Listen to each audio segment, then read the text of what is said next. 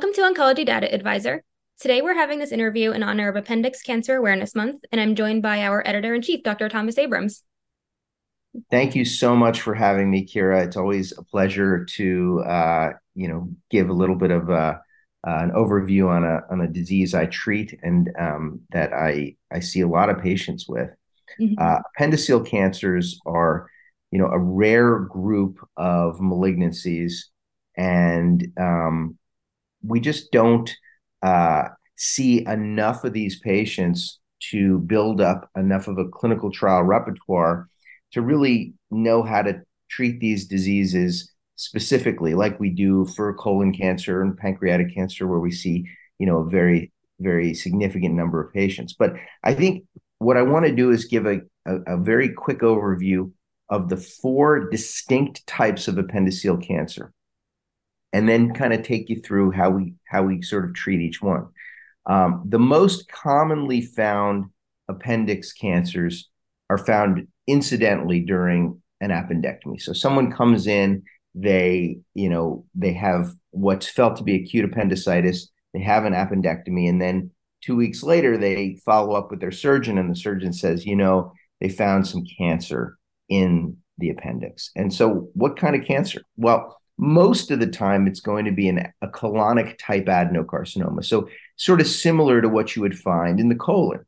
Um, and these cancers would be treated exactly like colon cancer because we don't really have enough of a um, of a of a patient uh, um, a critical mass of patients to to to to trial patients with appendiceal adenocarcinoma uh, alone, we, we extrapolate from the colon cancer data. So if it's a very small tumor, then surgery alone should be sufficient. If the tumor looks to be more invasive uh, in the appendix, um, then typically we would recommend a, a, completion right hemicolectomy. So a second surgery that would sample the nodes and take out part of the right colon.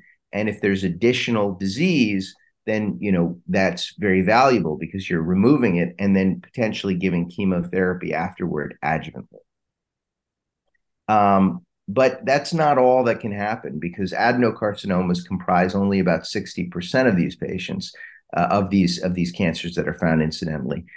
You also can have what's known as a mucinous neoplasm, which is not even cancer. Uh, these so-called low-grade appendiceal mucinous neoplasms are really comprised mostly of mucin uh, and very, very low cellularity.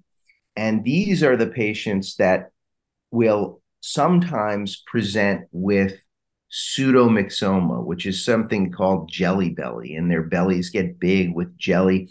And so what happens is that these appendiceal mucinous neoplasms, before they can be removed, they can explode and then shower the abdomen with with with mucin, and then over time, um, that may have happened microscopically, but over time, the belly starts to accumulate this mucin.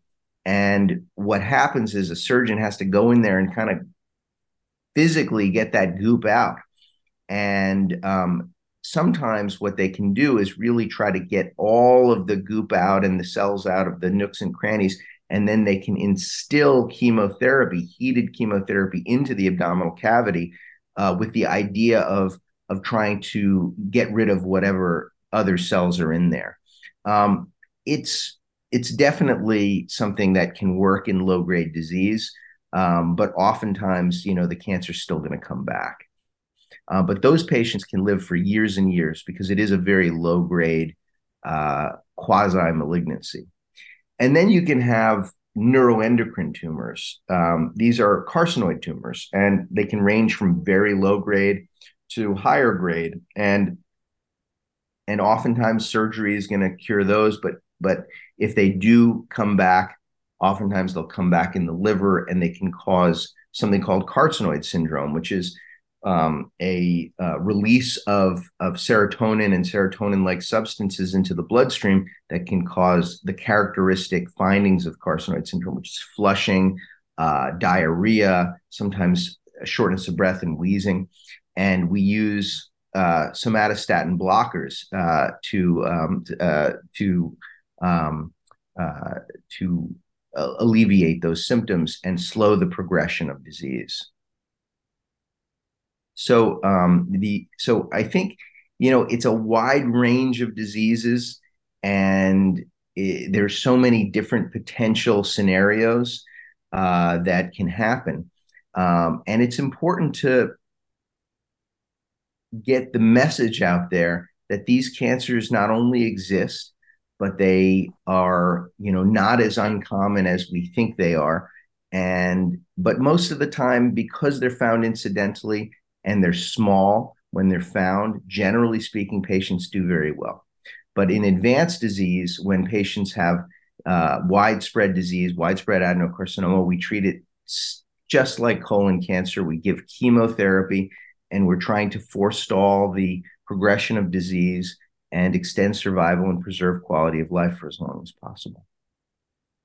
Thank you. That was a really good, helpful overview of all the different subtypes. I'm sure there are so many different considerations with all the, you know, the different presentations. How do you uh, personally approach treating these patients in your practice? Yeah, so you know, you when when I see a patient, um, I, I can sometimes they're referred to me from the surgeon who uh, does the appendectomy, the simple appendectomy, and just wants me to evaluate the path and and see, you know, if I recommend additional surgery or or something else. And you know, those patients will, you know, talk about the pros and cons. You know, sometimes it's for some subtypes of cancer, and their the, their the recommendations may be um, different d- depending on which uh, um, uh, society you're looking at. You know, for um, for carcinoid appendiceal carcinoids that are between one and two centimeters. The North American recommendation is potentially doing a right hemicolectomy if there are some high risk features, but the Europeans just say just watch it; it's it should be fine. And um, you know, so those those instances where you have those uh, conflicting recommendations, you have to you know tell the patient we don't really know the right answer. There's expert opinion here, and you know, we'll offer both, but um, you know, you'll have to pick. Um, and you know, I like to, and I, and that's a very tough situation. So I like to offer patients, um, you know, my own expertise and and say, hey, you know, I think if I were you, I'd probably just be be okay with watchful waiting. I don't think you really need a right hemicolectomy here, knowing that it's not 100% and uh, we we there's no way to guarantee an outcome, but I think it's it's it's important to kind of give your own opinion when you're uh, when you're seeing a patient. Patients with more widespread disease, when you see them, um, then you're talking about uh, giving systemic therapy, um, and um, you know, for patients with adenocarcinoma uh, that may be metastatic, um, you're going to treat it like colon cancer. You know, you give your FOLFOXes and your FOLFIRIs and and you do molecular testing to see if they're candidates for other types of treatments. Um, and if it's carcinoid, typically you'll start with an SSA, a somatostatin analog, and um, you'll do a dotatate PET to see what the uptake is and where the disease is. And if the SSA is not, you know, necessarily holding the disease at bay, you may go to a clinical trial or you could treat with Lutathera. There are a lot of different options. Um, and um, and you see patients through the whole way. And then if a patient has a mucinous ad, a mucinous uh, um, neoplasm, um, then you might send to a surgeon for uh, for consideration of cytoreductive surgery and HIPEC. So there's just a ton of different potential ways to treat appendiceal cancers. It's a very therapeutically uh, rich disease because there are just so many different ways to treat and so many different considerations. Um, but I think the message is patients can do very well. Even in advanced disease, some patients are going to live a very long time, especially with carcinoids and mucinous neoplasms. That's great. Um, so I know you mentioned there isn't as much ongoing research in appendix cancer just due to the rarity of the disease.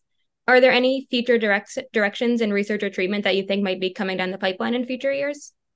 I think that, you know, as we learn more about carcinoid tumor, and there's a ton of research in carcinoid tumor, I think we are definitely improving outcomes in carcinoid tumor. And appendiceal uh, carcinoids are, you know, not an uncommon sort of brand of, of carcinoid tumor. So I think we are definitely moving in the right direction. We have a therapy that was approved within the last four years called Lutathera, which is a um, basically an SSA with a radioactive payload. Um, so you you're you're basically combining the best uh, therapy for carcinoid with radiation, and so it's like a one-two punch that has really improved the outcome of patients with advanced carcinoid tumors, uh, including those arising from the appendix. I think in the adenocarcinoma realm, as colon cancer treatments evolve and we learn more uh, uh, about colon cancer treatments, uh, the appendiceal adenocarcinomas are, are are are evolving as well. I think we've, you know, certainly not come as far in new treatments for colorectal cancers, um, you know, except at the margins for MSI high disease and and things like that. And we don't typically see that very often in appendiceal cancer. So appendiceal cancer, appendiceal adenocarcinomas tend to be treated, you know, in a very vanilla fashion with, you know, your FOLFOXes and your FOLFIRIs and bevacizumab, and and that's sort of where we're at for the most part. Um, but uh, do I think that we're going to learn more and and and eventually uh, break down the barriers with respect to immunotherapies? Absolutely. And with respect to the mucinous neoplasms, um, I do think surgery really, you know, these are not uh, diseases that are typically responsive to systemic therapy because they're so paucicellular. So surgery is really the the chief therapy, and I think it always will be. Mm-hmm. Um, so that I think that's those are sort of the the the avenues for um, for improvement uh, in outcomes here. You know, just kind of taking the the diseases that they are most like uh, and and moving forward there. Um, but I do think that there are some differences uh, with respect to appendiceal cancer. Um, you know, we do see more signet ring histology in adenocarcinomas with uh, from the appendix than we do in the colon. And those tend to be more aggressive. They can be, you know, very difficult to treat. So there are additional considerations, but um, uh, you know that just makes it a little bit tougher. Uh, it doesn't make it impossible. Mm-hmm. So, in light of August being Appendix Cancer Awareness Month, what would you most like to share about this disease in hopes of raising more awareness for it? I think you know, I think it's it's it's definitely one that you know it's a it's a disease. Uh, it's an organ that most people just don't really know much about. They only know something about it when it goes when it goes off and they get appendicitis. And I think it's I think one of the things that would help um, is before a surgeon takes a patient to the operating room for an for an appendectomy, they say, you know, I don't think this is going to happen, but there is an off chance that that the appendicitis that we're operating you on is actually going to show a cancer. And um, because the fear that is generated from an unexpected cancer diagnosis after an appendectomy is incredible. And patients that I see that have gone through this, they they are amongst the most nervous of any patients you're going to see. And I think just to allay their fears and just have the set the expectation that, hey, there's a chance that we're going to see this. I don't think it's going to happen.